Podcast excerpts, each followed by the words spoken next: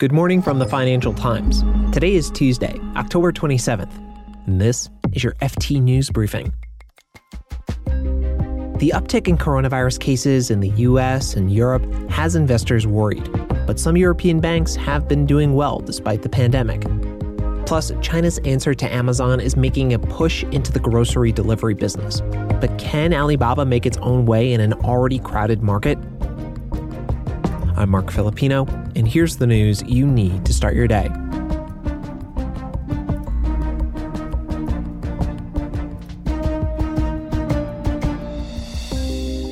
US stocks had their worst day in a month yesterday.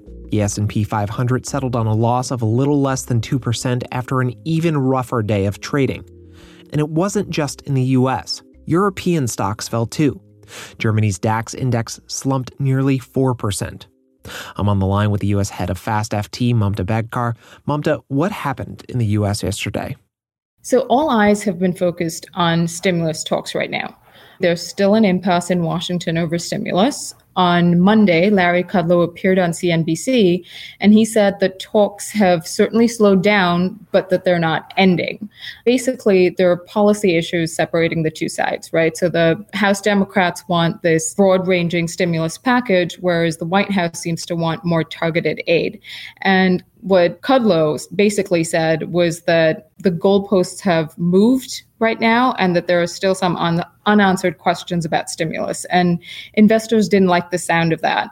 Um, and, you know, I, I, was speaking with a couple of portfolio managers and Jim Tierney, the chief investment officer at over at Alliance Bernstein, he pointed out that coronavirus cases are at an all time high, hospitalizations are up, vaccines are not coming up right away, Europe is in the middle of a second wave basically saying that with all of this, some pullback in stock markets seems warranted right now.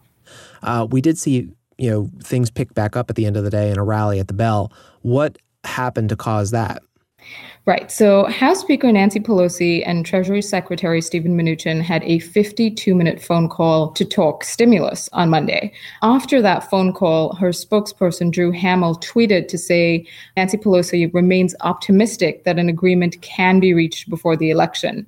You know, so that helped markets retrace some of their losses, but markets still ended the day 1.9% lower. It was still the worst day for the S&P 500 in a month, which makes you think that investors are sitting back thinking talk is cheap.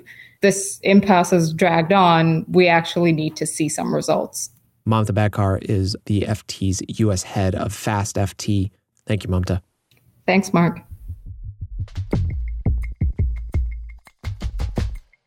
Healthy profits in investment banking and wealth management helped boost the third quarter earnings of Wall Street banks. So, how are European banks doing? Only two have reported so far UBS, where profits jumped 40%, and the UK's Barclays. Stephen Morris, our European banking editor, has more.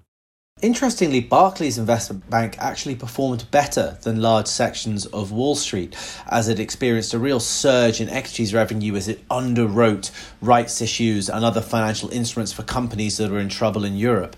But the banks that we've got coming down the line over the next two weeks, I'm thinking more retail, corporate focused banks like SocGen in France or RBS and NatWest as it's now called, and Lloyds in the UK, we will see more pain from them. They are predominantly focused on the businesses and the people that will be especially badly hit by coronavirus related lockdowns and, and slowing down in economic growth. But broadly, there's been a message of resilience from banks. I mean, if they went into coronavirus in the same situation they went into the financial crisis of 2007 and 2008, undoubtedly we would be looking at more bailouts and more bank failures.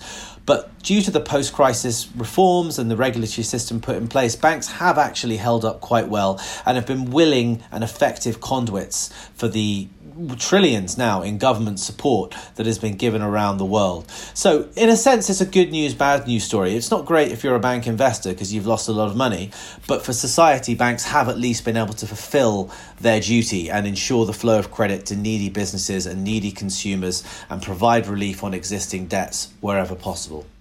Stephen Morris is the FT's European banking editor.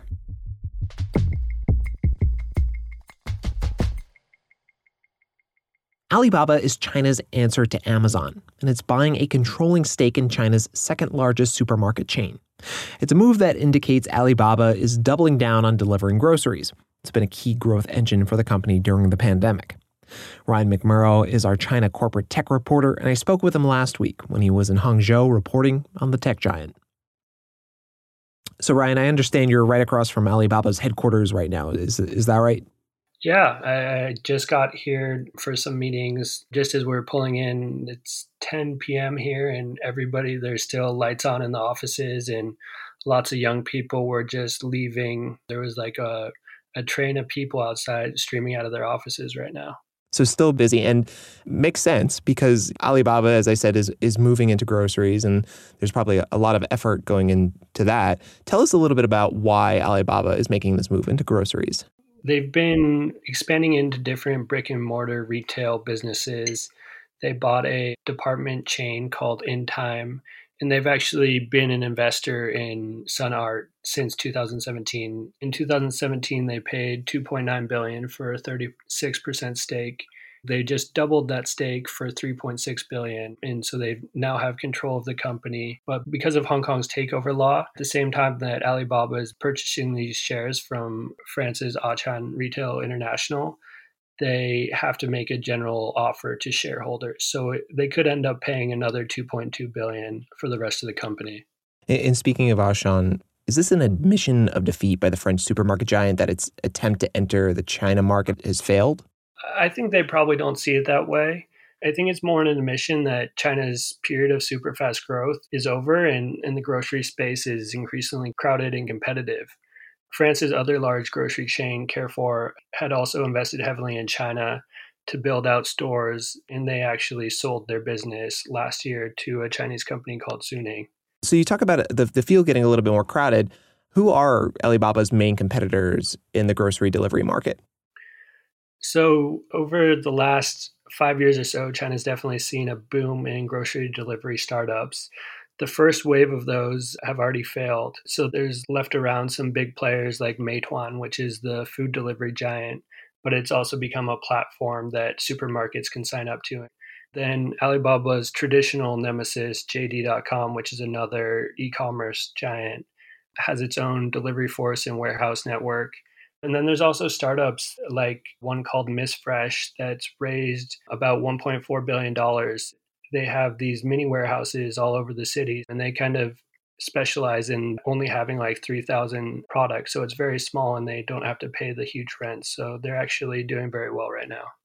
So, Ryan, considering how crowded the field is and, and how much Alibaba is investing in grocery delivery, I guess my question is is it worth it? You know, how much of Alibaba's revenues does it expect groceries to contribute as a result of this deal that we're talking about right now? We don't know exactly. They didn't give us a figure, but its grocery business in the last quarter contributed 20% of their sales. Alibaba has its own Fresh Hippo line of grocery stores, and they have about 220 stores. Sunart stores are mostly in China's smaller cities, and Fresh Hippo has been building out in larger cities. So they're a good complementary fit for each other. One thing that's been interesting, we've seen it with Amazon a little bit, but it's a more broad trend, is that tech companies are moving in, into bricks and mortar a little more than we might have expected. Yeah, so Alibaba's definitely been at the front of this trend as well. With their purchase of Intime, which is a department store chain, they've started bringing Intime's products onto their platform and they've also started integrating the supply chains as well. So if you're looking at home, browsing Intime's products, it'll be real time what's in the store. And then if you order something, it'll one of Alibaba's delivery men will, will bring it to your home. And Fresh Hippo is like kind of leading in that. In, in Fresh Hippo store, they have conveyor belts on the ceiling so that there's pickers running around the store. They put your item into a, a bag. It's zoomed up to the conveyor belt on the ceiling and is zoomed into the back. And then it's onto a conveyor belt onto the delivery man's scooter. So um, Alibaba's definitely been leading the way and trying to figure out how to make delivery work and how to make it profitable. Ryan McMorrow is our China corporate tech reporter. Thank you, Ryan. Thanks for having me on.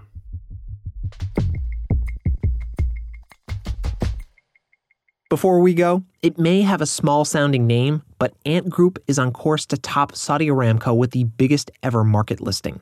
The Chinese financial tech company is controlled by Alibaba's billionaire founder Jack Ma, and it's set to raise more than $34 billion. Ant is expected to list in Shanghai and Hong Kong on Thursday, November 5th. Just a quick clarification. In yesterday's show, I said that the grant side of the European Union's coronavirus recovery plan totaled 390 euros. I should have said, of course, that it totaled 390 billion euros. Sorry for the slip up there. You can read more on all of these stories at FT.com. This has been your daily FT News Briefing. Make sure you check back tomorrow for the latest business news.